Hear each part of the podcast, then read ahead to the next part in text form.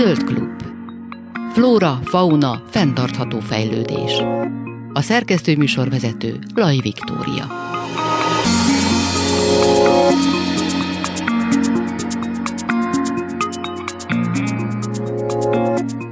Kellemes délutánt kívánok, Laj Viktoriát hallják. 2019 óta végeznek kutatómunkát a, a TISZÁN, a mikroműanyag szennyezettséget vizsgálva, és hát az eddigi mintáknak az elemzése alapján elég rossz eredményekre lehet következtetni, de hát hogy pontosan igazából hogyan végzik ezeket a vizsgálatokat, milyen eredményeket találtak, arról a kutatás vezetőjét kérdezem, dr. Kis Timát, a Szegedi Tudományegyetem geoinformatikai és természeti és környezetföldrajzi tanszékinek docensét. Jó napot kívánok! Jó napot kívánok, és üdvözlöm a hallgatókat is. 2019 óta végezzük ezt a, ezt a kutatást, és ami nekem nagy örömet okoz, hogy több hallgató, doktorandusz hallgató is bekapcsolódott, mert ez egy nagyon érdekes téma, és úgy tűnik, hogy a fiatalabb generációkat is érdekli és mm. izgatja nagyon jó, hiszen pont a, az ő, a fiatalabb generációknak a, a kérdése ez tulajdonképpen, amit majd meg kell, vagy meg kell küzdeniük ugye a jövőben, aminek a segítésében ugye mi is be tudunk már kapcsolódni,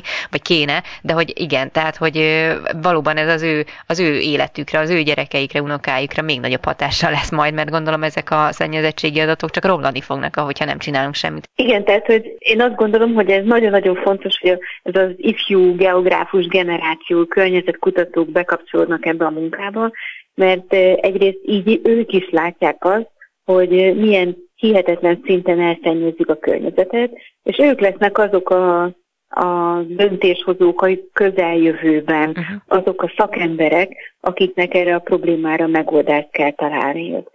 A másik oldal pedig ott van, hogy azért ezek a mintavételek egyébként nagyon izgalmasak, tehát azért izgalmas dolog végig menni a Tiszán, a forrástól a torkolatig, mindenféle emberekkel találkozunk, mindenféle hm. dolgokat látunk útközben, úgyhogy ez egy nagy kihívás mind a két oldal, és nagyon érdekes a maga mintagyűjtés is, és utána az eredmények is nagyon érdekesek, amiket eh, kapunk. Aha, de akkor erről a mintagyűjtésről tudnál egy kicsit bővebben mesélni, hogy akkor ez, ez tulajdonképpen nem csak arra koncentrál, hogy nem tudom, mennek végig a Tisza mentén és a vízből eleme mintákat vesznek, hanem akkor, ha jól értem, akkor itt ilyen, hogy mondjam, ilyen felmérést is végeznek az ott a folyó mentén élőkkel, az ő tapasztalataikról, szokásaikról? Tehát amikor így megyünk ezeken a, ezeken a mintagyűjtési útjainkon, akkor már előre kinézzük azokat a helyeket, ahol vesztük, vesztük a mintákat. Ezek rendre mondjuk strandok,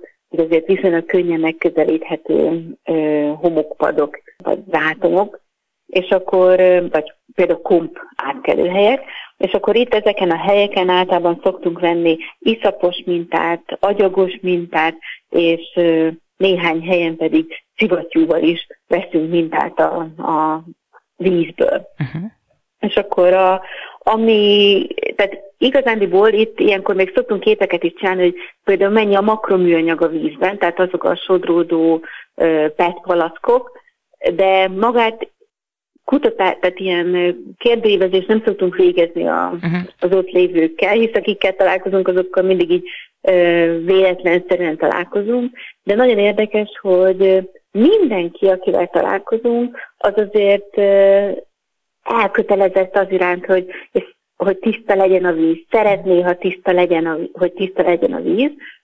Ugyanakkor nagyon érdekes, hogy nem biztos, hogy már mindenki megtesz mindent azért, hogy ez tiszta legyen.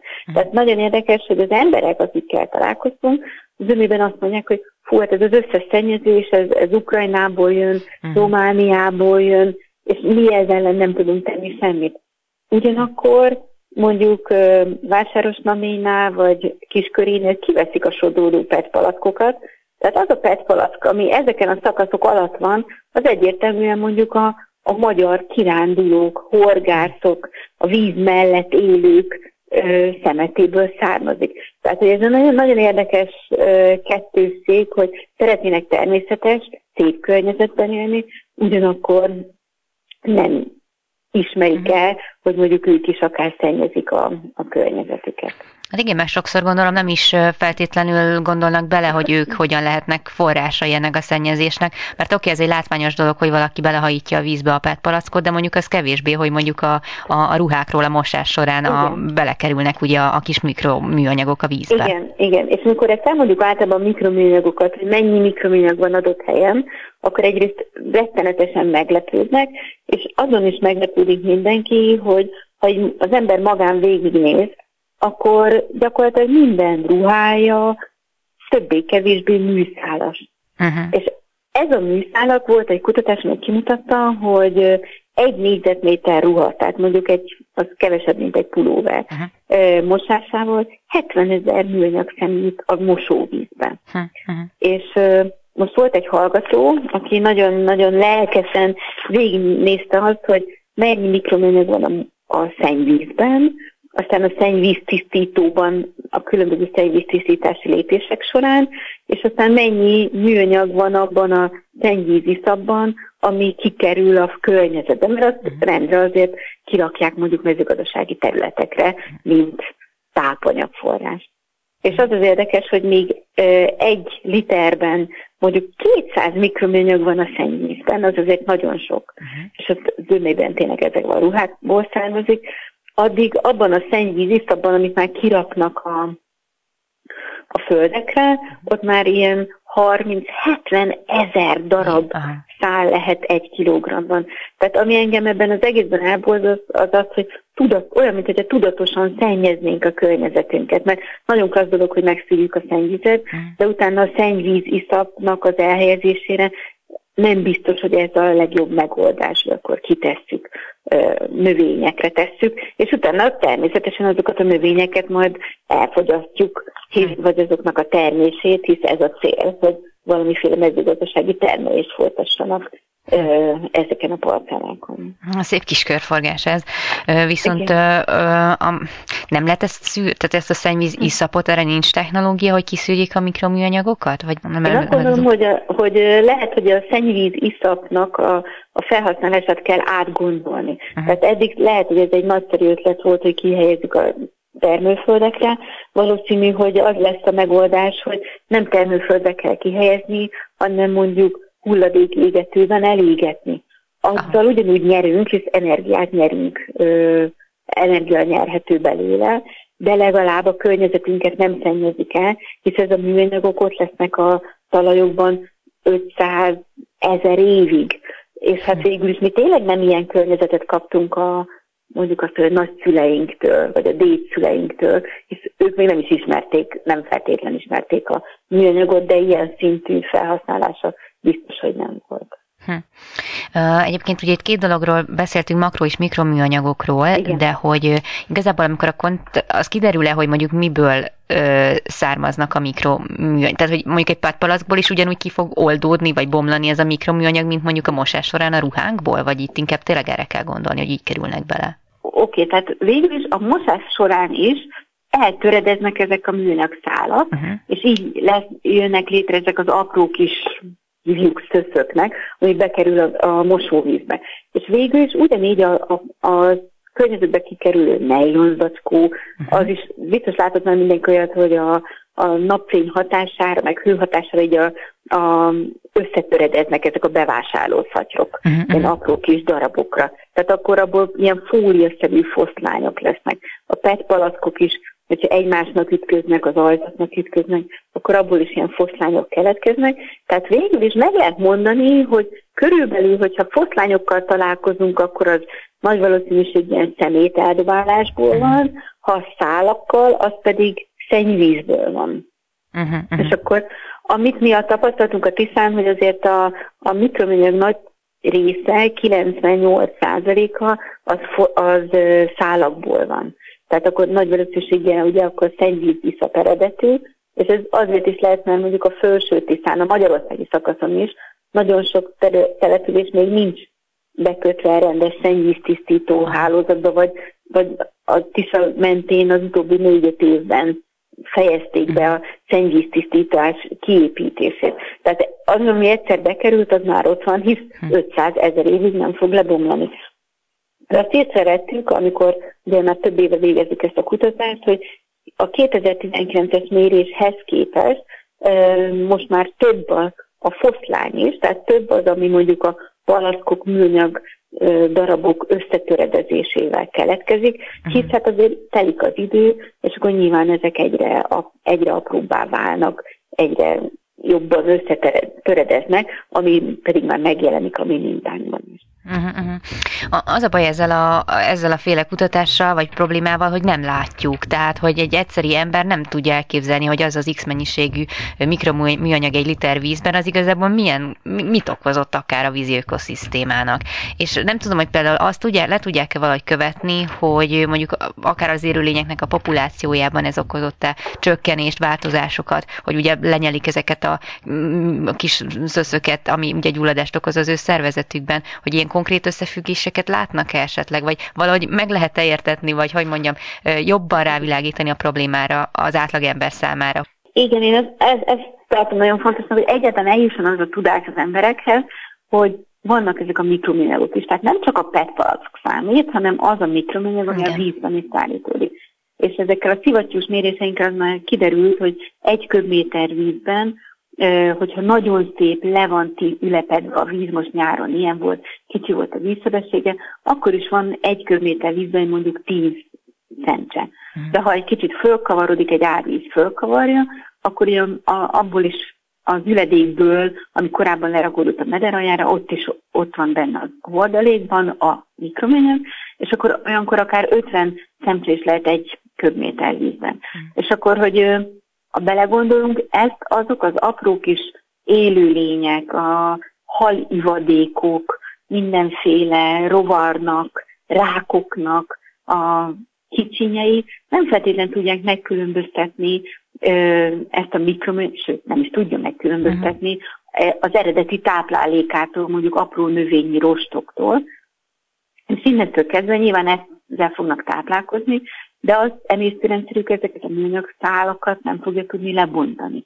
És ott föl, fölgyülemlik a emésztőrendszerben. Ilyen sok képet lehetett látni a neten, hogy például madarak gyomrából, tengerparton előkerülnek kupakok és mindenféle, és eteti a, az anyamadára műanyaggal a, a fiókáit, Igen. de így gyakorlatilag azok az élőlények, amik ezeket a műanyagokat eszik, nem mérgezésben fognak elpusztulni, hanem éjhalálba, mert azt is tehetségérzetük van, a gyomruk teli van műanyaggal, ugyanakkor gyakorlatilag nem jutnak belőle tápanyagokhoz.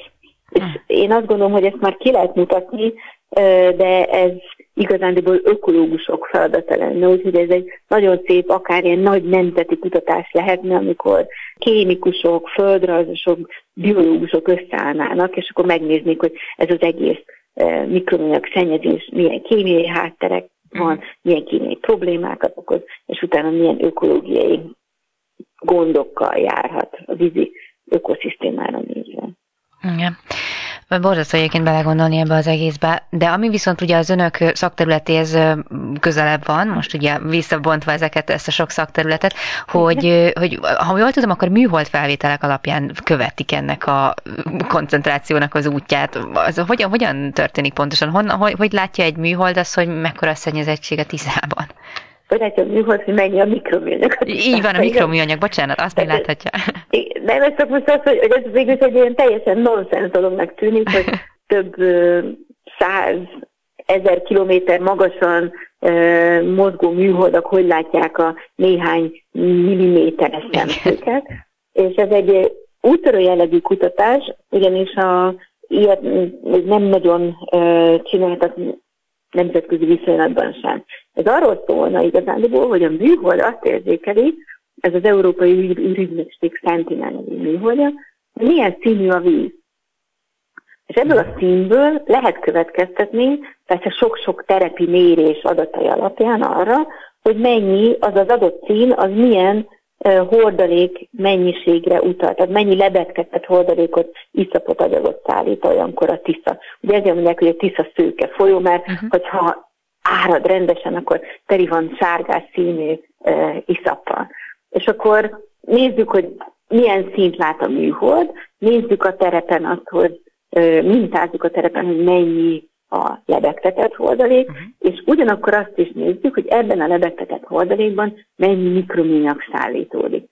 És reményeink szerint, ha elég adatunk lesz, tehát ehhez azért legalább egy-két évet végig kell mérni, ha elég adatunk lesz, akkor utána lehet egy összefüggést felállítani, hogy ha a víz színe ilyen, akkor abban ennyi lebegtetett hordalék, és abban ennyi mikroműanyag lehet. Mhm. Ezek a nagy reményeink. Hm. És én nagyon remélem, hogy ez így meg lehet oldani, és akkor, ha ez így sikerülne, akkor nem kellene rengeteg sok mérés, ciszifuszi munkával uh-huh. hosszú éveken keresztül végezni ahhoz, hogy meg lehessen mondani, hogy körülbelül hol mennyi éppen a vízben a műanyag szennyezés. Itt azt is írják, hogy, hogy ugye a, a, a mikroműanyagoknak a, az eloszlása, tehát mozgásban van, áttevődik egyik Igen. pontról a másikra. Igazából ez mi múlik? Tehát mondjuk akár egy árvíz, vagy nagyobb esőzés megmozdíthatja ezeket a koncentrációs gócpontokat? Vagy mire kell gondolni? Igen, tehát ugye mi a leg... Ö, utóbb lerakódó friss hordalékot nézzük, tehát ott a víz széléről gyűjtjük általában a mintáinkat, ezek homokok, agyagok. És akkor mi ezt a víz egy kicsit megemelkedik, mert mondjuk valamelyik vízgyűjtő sok csapadék esett, megemelkedik a vízszint, akkor azzal általában a víz sebesség is növekszik, és elindul egy pici árhullám. Tehát most ne ilyen nagy Aha. extrém árhullámokat gondoljunk, csak mondjuk megemelkedik a vízszint fél egy méterre, és hogyha már ez a vízszint emelkedés bekövetkezik, akkor megnő annyira a vízsebesség, hogy azt a, azt a leülepedett anyagot, amit mondjuk a korábbi vizek leraktak, azt mozgásba lendítse. És ez elég ahhoz, hogy néhány kilométerre, tíz kilométerre lejjebb szállítsa, és akkor ott szépen lerakja. És akkor így, hogyha belegondolunk, hogy abban az iszapban, agyakban van mikroműanyag, akkor az iszappal fölkeveri a mikroműanyagot is, uh-huh. és akkor ami korábban ilyen jellemző nagy gótpont volt, az mondjuk szennyezési gótpont, azon eltűnik, uh-huh. és néhány tíz vagy száz kilométerre lejjebb vándorol. Uh-huh. És akkor egy újabb hely lesz szennyezett. És akkor így egy szépen így lejjebb és lejjebb vándorol ez az egész szennyezés a folyón. Tehát nem úgy kell elképzelni, hogy ezek folyamatosan mindig mozognak, uh-huh hanem ak- csak akkor, amikor a víz egy kicsit megemelkedik, nagyobb lesz a vízszedesség, akkor elviszi egy darabig, ezt aztán lerakja. Aztán következő vízszint emelkedésnél tovább viszi. Mm, hát csak sajnos ki sem tisztul, ugye, mert ugyanúgy egy másik szakaszon meg lerakódás van, ami ugye fog le, lejjebb szállítódni, tehát gondolom folyamatos az ellátottság, hogy így mondja a mikroműanyag gócpontokból. Igen, és ez, ez egyébként ez, ezt az ismételt mérések nagyon szépen mutatják, hogy fölső tisztán, nagyon, mondjuk a 2019-ben voltak olyan részek, ami nagyon szennyezett volt, a 2020-ra ilyen mérsékelten szennyezetté vált. Akkor 2019-ben a középtiszta az meglepően tiszta volt ebből a tekintetből, uh-huh. 2020-ra egy csomó pontja elszennyeződött. De az nagyon érdekes, hogy az alsó tiszta, ahol a legkisebb a vízsebesség, tehát itt inkább ide szállítódik, és itt lerakódnak ezek a anyagok. Uh-huh. Itt úgy tűnik, hogy a mikromanyagok mennyisége az növekszik, tehát hogy innen sokkal nagyobb árvíz kell ahhoz, hogy akkor ezt innen elvisz, elvigye és tovább mossa a Dunyon felé. Aha, értem, értem. Még egy pici pozitívumot is hagy hozzak be a végére, Jó. hogy azért a Tiszán, ugye azt tudjuk, hogy nagyon, nagyon erős, hogy mondjam, ez a civil aktivizmus, petpalack, pet, petkupák, szemétszedések, stb. Ezek gondolom azért számottevő különbséget vagy jelentőséggel bírnak, hogyha a mikroműanyag szennyezettségre, vagy akár a makroműanyag szennyezettségre gondolunk. Tehát azt, amit, azt a több tonnát mondjuk, amit kivesznek egy-egy ilyen akció során, az, az a barom is nagy mennyiségtől tudjuk megszabadítani majd a jövőben a, a folyót. Szerintem ezek nagyon-nagyon fontos kezdeményezések, és nagyon-nagyon fontos azoknak az embereknek a munkája, aki ebben részt vesz.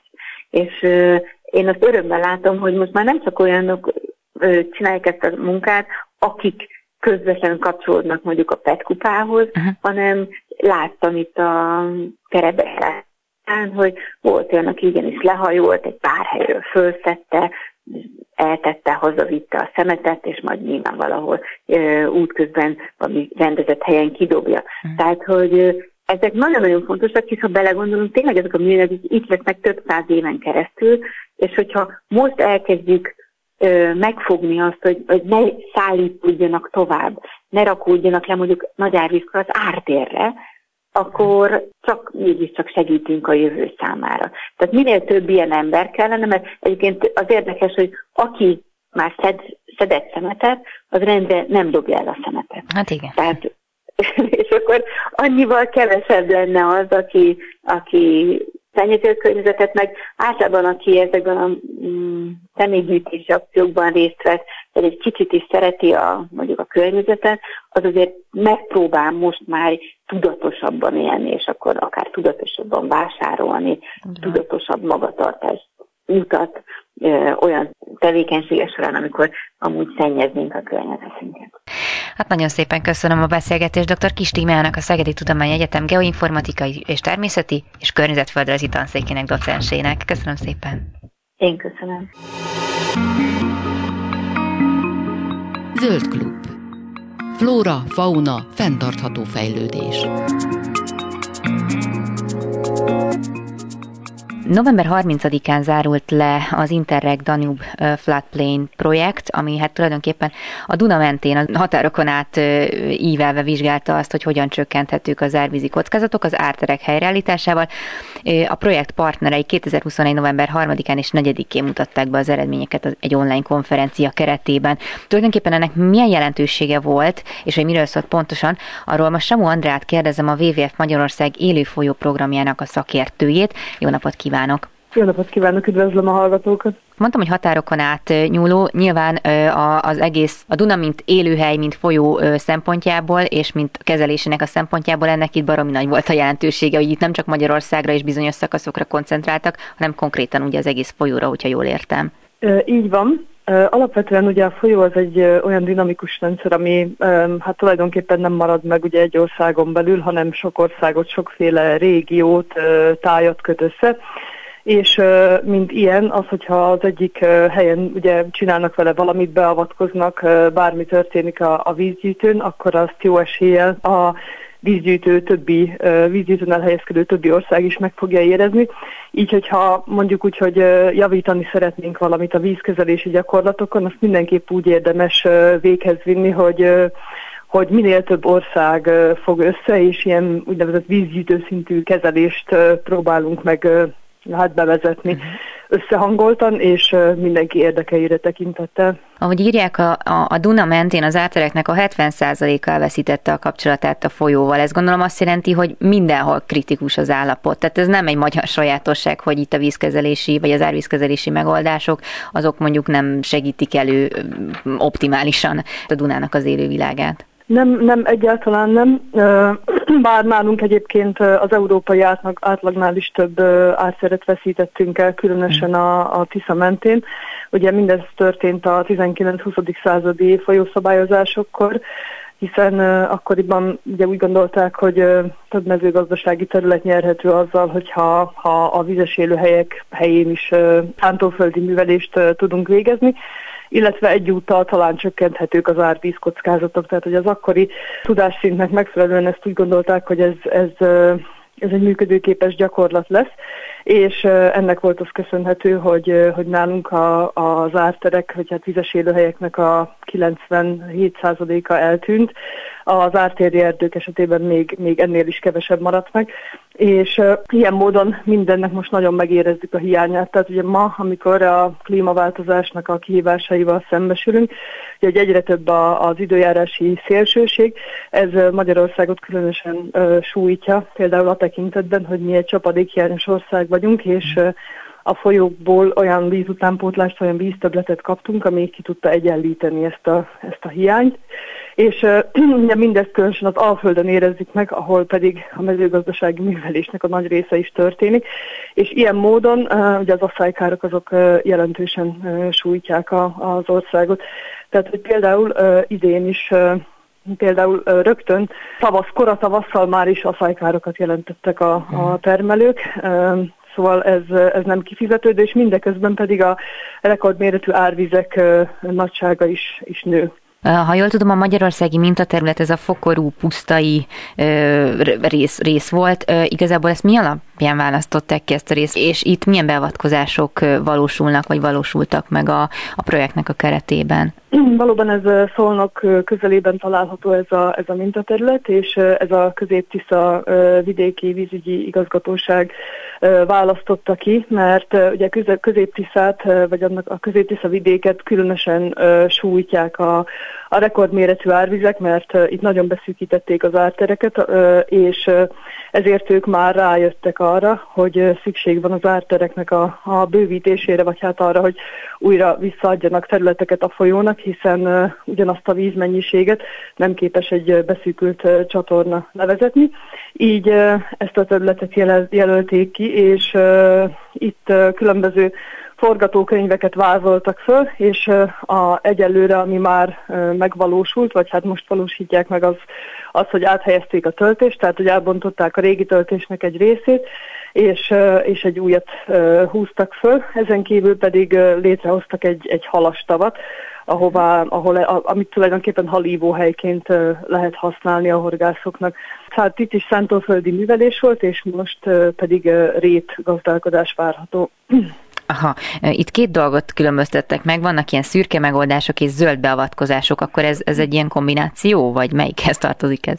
Igen, abszolút. Tehát, hogy a, a szürke és zöld, ezt a, a szürkéket tulajdonképpen annak nevezük, ami, ami ilyen mérnöki megoldás, tehát minden, ami ilyen műszaki jellegű, és a zöld pedig uh-huh. az az pedig uh, tulajdonképpen minden, ami egy kicsit ilyen ökológiai jellegű uh, beavatkozás. Tehát, hogy tulajdonképpen ökológiai szempontból uh, minden jobbnak tekinthető, mint mondjuk a szántóföldi művelés, hiszen hogyha a területen van valamilyen uh, vegetáció, ami ugye vissza tudja tartani a vizet, tehát ugye magába szívni, plusz védi a talajt is, a, az eróziótól, vagy a tömörödéstől, tehát hogy akkor a talaj kapacitását is növeli arra, hogy, hogy több vizet tud megtartani, és az fokozatosan párologtatja el, és a, a szomszéd akár tényleg mezőgazdasági művelésben lévő területeket is képes úgymond alulról öntözni és tehát, hogy ilyen módon ezek, ezek a zöld megoldások. És ugye jelenleg a, a, úgy épült fel a rendszer, hogy persze nem képzelhető el az egyik a másik nélkül, hiszen ugye nagyon sok helyen van olyan infrastruktúra, amit meg kell védeni természetesen, és ezért a legjobb megoldás jelenleg az, hogyha kombináljuk a, ezeket a mérnöki megoldásokat a különböző zöld megoldásokkal. Uh-huh. Itt említette a, a vegetációnak a szerepét, de gondolom nem mindegy, hogy milyen az a vegetáció. Tehát mikor ideális egy ártér? Milyen növényzettel gondolom, itt nem a cserjékre kell gondolni, mert azok nem pont a, a jó irányba fogják terelni a dolgokat. Hát természetesen ugye a, a, az ártéren is ugye a legjobb, hogyha eljut a, az úgynevezett szukcesszió egészen az ártéri erdőig, de természetesen eleink sem csak erdőként használták ezeket a területeket, hiszen ugye nagyon sok helyen folyt legeltetés. Erre egyébként ma is vannak törekvések, hogy ez újra megvalósulhasson, például ugye Szolnoktól délre, a Bivajtónál, ott sikerült újra bivajokat és szürkemarhákat telepíteni, amelyek ott legelnek.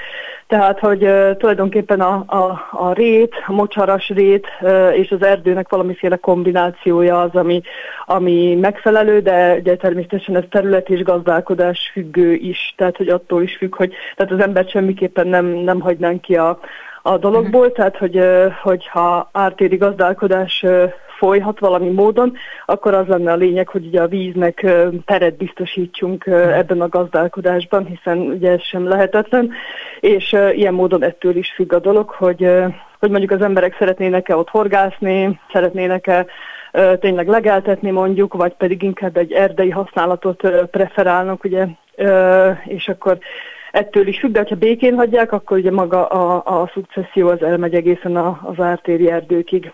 Aha, de akkor gondolom itt a, a szűk keresztmetszet az az, hogy ki, kihez tartozik az a terület. Tehát, hogyha mondjuk egy mezőgazdálkodó vagy egy gazdálkodót nézünk, akkor itt gondolom őt kell meggyőzni arról, hogy ez jó lesz, vagy mondjuk a, a legeltetés az ott működő képes lehet. Igen, igen, persze, ez abszolút így van.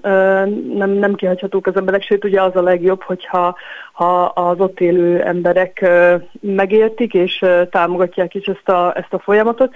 Ugye vannak már olyan tájegységeink, például ugye a homokhátság, ahol akkora a vízhiányot, hogy ott már a gazdálkodók is felismerték azt, hogy ha, ha nincs is rá úgymond támogatás, akkor is kénytelenek vizet visszatartani, tehát hogy a saját földjeikből ajánlanak föl részeket arra, hogy, hogy vizet tudjanak visszatartani, hiszen ugye akkor a vízhiányot már ugye eljutottak odáig, hogy fél az egész tájegység. Ugye a folyókhoz közelebb ez még kevésbé érzékelhető, de, de azért ugye itt is a, az öntözés az egy, az egy kritikus dolog.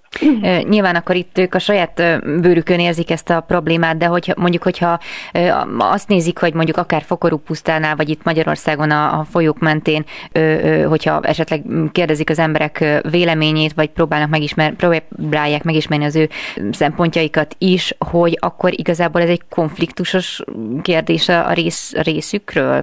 Mindenképpen igen, többnyire, nem azt mondom, hogy mindig, hiszen ugye a Tisza mentén ugye már több olyan mintaterületet is sikerült létrehozni, ahol az emberek ezt nagyon is támogatják, ezt, a, ezt az újfajta, vagy új, régi újfajta kezelési gyakorlatot, de az biztos, hogy ugye mivel már most generációk óta úgy vannak ott azok a területek, hogy mintha mindig is szántók lettek volna, így nyilván most ugye nehéz az embereknek újra elfogadni azt, hogy, hogy itt valaha víznek helye volt a tájban, és a természetre alapozott megoldások mindig olcsóbbak és fenntarthatóbbak lesznek. Úgyhogy valóban, ráadásul, hogyha nagyon sok mondjuk a területen a kezelő vagy a tulajdonos, akkor különösen nehéz egyességre jutni. Uh-huh. Ugye Fokorú puszta esetében az történt, hogy ott megvásárolta az állam a területet, tehát hogy ez is egy megoldás, uh-huh. Ez Igen. úgymond a, a, a könnyebb, de, de nem a preferáltabb megoldás valójában, tehát hogy tényleg az lenne a jó, hogyha az emberek belátnák, hogy, hogy erre szükség van, és meg is tudnának egyezni, de, de van, amikor tényleg csak az működik, hogy az állam megvásárolja a területet, és, uh-huh. és úgy valósítja meg a, a restaurációt. Uh-huh. De mondjuk akkor az ő szempontjukból inkább az a fontos, hogy az árvizek gyorsan el, elmenjenek, tehát hogy le legyenek vezetve az ő területükről, és nem inkább, tehát hogy az ártéri gondolkodás, vagy ez az ártéri gazdálkodás, ez nincs annyira benne a fókuszban, hanem csak arra összpontosítanak, hogy ebből az árvízből kár ne történjen. De hogyha jól értem, a kettő az annyira nem elválasztható egymástól. Igen, de ugye egyelőre az a, az a mm, nem túl kedvező vagy szerencsés helyzet van, hogy a közös agrárpolitikából ugye a felvehető terület alapú támogatás az sajnos egyelőre nem igényelhető, úgyhogy ha elönti a víz a területet. Tehát, hogy egyelőre csak, hogyha rendes szántóföldi művelést folytatott az ember, arra tudják fölvenni, és ugye ez, ez fontos a megélhetés szempontjából, tehát ugye ezt senki nem vitatja, hogy, hogy ez egy, egy nagyon lényeges kérdés, ugye ezért próbálunk azért küzdeni, hogy, hogy a mezőgazdasági ágazat is felismerje, hogy erre szükség van, és hogy nem csak a vonalas csatornák mentén elképzelhető ez a megoldás. Úgyhogy először úgymond a szabályozási oldalt kellene változtatni ahhoz, hogy, hogy az attitűd is jelentősebben változzon, de nem feltétlenül szükséges, hiszen ahogy említettem, ugye már most vannak olyan területek, ahol, ahol maguktól is felismerték ezt az emberek. Egyébként ezeken a területeken egy ilyen ártér helyreállításnál mondjuk nyilván az özönnövények azok borzasztó nagy problémát jelentenek, hogy ezekkel tulajdonképpen mit tudnak kezdeni egy ilyen területen? Ki tudják őket írtani teljesen, vagy ez milyen hosszú távú munkát igényel egyáltalán? Hát bizony az, az, ez, ez valóban egy, egy kardinális probléma az átszerek esetében, hiszen hiába értják ki úgymond egyszer-kétszer vagy többször is akár, mivel ugye mindig érkezik utánpótlás, tehát ugye a folyók azok ilyen szempontból ugye nagyon könnyen szállítanak új uh-huh. szaporító képleteket, és ugye emiatt erre például ugye a legeltetés az egy nagyon, nagyon ideális megoldás, hiszen a, az emlegetett bivajtónál is ugye rengeteg gyalogakác van a, az ártérben, ugye, ami lassítja az árvizeknek a levonulását, tehát felduzzasztja a vizet, ami nem jó, mert ugye nagyon sűrűn nő, viszont a, az ott legelő szürkemarhák és bivajok ezt gyönyörűen lerágják teljesen, tehát hogy például a legeltetés az, az egy jó megoldás, de, de léteznek másféle megoldások is egyébként, de ez például az ártérben egy, egy jól működő dolog. Itt a gazda, gazdasági vagy gazdálkodási részről már beszéltünk, de hát nyilván egy másik nagyon fontos része a, a folyóknak, vagy a vízpartoknak az a, az a rekreáció, a szabadidő és a feltöltődés. Ilyen tekintetből ez miért, miért éri meg nekünk, hogyha helyre, állítjuk ezeket a területeket? Hát mindenképpen például, hogyha most egy kicsit ugorva a Dunára, mert ugye eddig uh-huh. inkább a, a tiszta problémáit hangsúlyoztuk, de de mondjuk, hogyha rekreációs szempontból arra gondolunk, hogy a, akár a városok közelében is szükség van arra, hogy a, az emberek ugye kikapcsolódjanak, és mondjuk, hogyha nem szeretnénk, hogy mondjuk mindenki a Balatonhoz utazol le hétvégén, akkor nagyon jó az, hogyha van egy, egy jó természetességű átéri területünk, ugye ilyen szempontból elég csak mondjuk a Dunakanyarra gondolni, ez Igen. elég emblematikus, és sokkal vonzóbb tud lenni az, hogyha ha egy érintetlen nebb természeti területre tudunk kimenni, kikapcsolódni. Gyakorlatilag ez a, a turisztikai statisztikákból is kiderül, hogy pláne ugye mióta a, a vírus velünk van, azóta, hogy az embereknek sokkal nagyobb része szeretne az érintetlen természetben kikapcsolódni.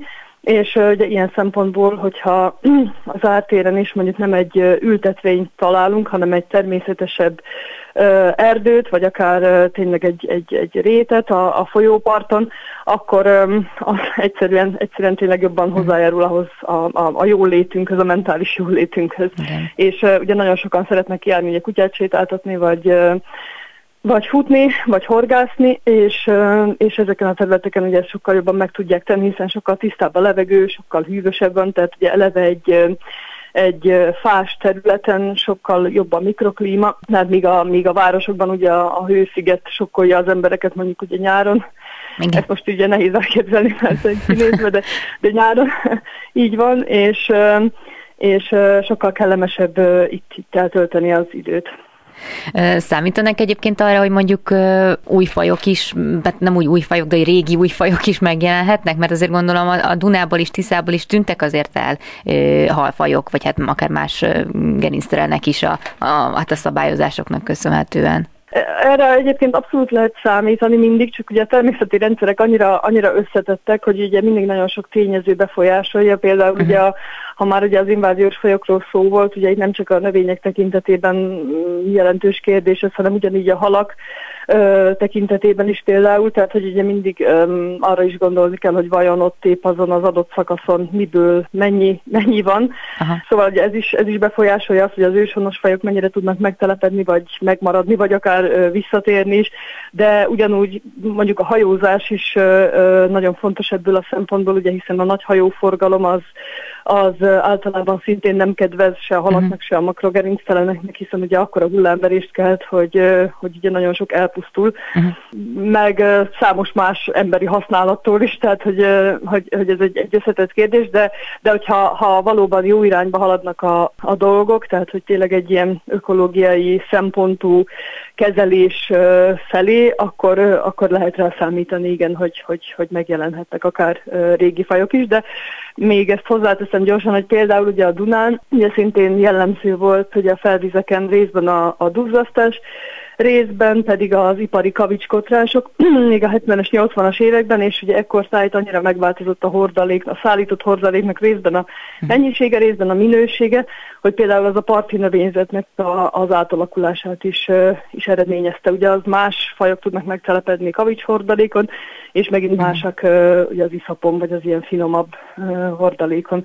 Szóval, hogy ezért mondtam azt, hogy, hogy nagyon sok mindenen múlik, mert ugye az például Um, lehet, hogy az elkövetkezendő mondjuk két-három évben nem várható, hogy elbontják az összes uh, vízlépcsőt uh-huh. Ausztriában. Úgyhogy, uh, úgyhogy sok, sok, sok tényezős a, a, a dolog. Igen, és pont azért, mert ennyire sok tényezés, meg sok érdek feszülít egymásnak, hajlamos az ember arra gondolni, hogy tök esélytelen, hogy, hogy szegény Duna, vagy a Tisza, vagy bármilyen folyó jó állapotban megmaradhasson. Tehát a remény, ha meg utoljára is, hogy jól, ha jól értem, akkor azért önök például pozitívak, hogy azért lehet változásokat elérni. Hát, olyan szempontból próbáljuk ezt gyakorlatilag megközelíteni, hogy ugye ez a, hogyan mondjam, a természetvédelmi ágazatnak egy egy ilyen dil- örök dilemmája, uh-huh. az, hogyha tényleges változást szeretnénk elérni, akkor egyszerre kellene igen nagyon sok fronton uh-huh. beavatkozni, és, és nem csak ilyen kicsit ilyen zöldített megoldásokat uh-huh. alkalmazni, hanem valóban radikális megoldásokat, és akkor akkor lenne hirtelen gyorsan változás, de ez valóban igen, az emlegetett sokféle érdek konfliktus miatt uh, nehéz, meg szinte lehetetlen, úgyhogy um, azt a taktikát szoktuk követni, hogy így kis lépésenként, mm. és uh, előbb-utóbb abban bízunk, hogy ezek a kis lépések is uh, meghozzák a várt eredményeket lassabban, de uh-huh. hát ha biztosan. Igen, de ilyen szempontból lesz még folytatása ennek a Flatplane projektnek? A Flatplane projektben ugye végül öm, olyan eredmények lettek, hogy öm, árvízkezelési ö, útmutatókat ö, írtak meg a partnerek. Aha. Ugye részben olyan szempontból, hogy ö, hol vannak azok a, a potenciális árterek a Duna és a vizsgált 50 légfolyó mentén, amelyeket érdemes lenne mondjuk azonnal helyreállítani, meg lehetséges is, tehát hogy, hogy elkerülik az infrastruktúrát, és viszont érdemi eredményt hoznának akár ökológiai, akár árvízlevezetési szempontból. Részben pedig olyan útmutatást is tartalmaznak ezek a, ezek a könyvek, hogy, hogy tulajdonképpen hogyan is kell nekiállni ennek a, az ártér restaurációnak milyen intézkedések közül érdemes válogatni, és, és hogyan érdemes neki fogni. Tehát részben szakemberek mhm. számára, részben döntéshozók számára, és részben pedig a, a lakosság számára is készült egyfajta útmutató és e, ezek az eredmények már most beépültek például a vízgyűjtő gazdálkodási tervbe, uh-huh. és abban bízunk, hogy, hogy így nem csak stratégiai szinten fog ez megjelenni, hanem előbb-utóbb forrás is lesz hozzá, és akkor el lehet indítani a megvalósítást. Tehát abban bízunk, hogy így a, az eredmények, amik itt születtek, azokat azokat fel fogják használni a, a gyakorlatban is. Az, hogy pedig így konkrétan egy másik, mondjuk egy másik projekt erre ráépül, az is, az is lehetséges. Tehát ezen még, ezen még dolgozunk, de, mhm. de több más ilyen hasonló témájú projekten is, tehát hogy, hogy nem állunk le, hanem, hanem próbáljuk ezt tovább görgetni. Örömmel hallom, és hát sok sikert kívánok ez. Köszönöm szépen a beszélgetést Samu Andreának, a WWF Magyarország élőfolyó programjának szakértőjének. Én is nagyon szépen köszönöm. Ezzel pedig a műsor végéhez értünk. Köszönöm az egész órás figyelmüket, további kellemes rádióalgatást kívánok. Laj Viktoriát hallották viszont hallásra.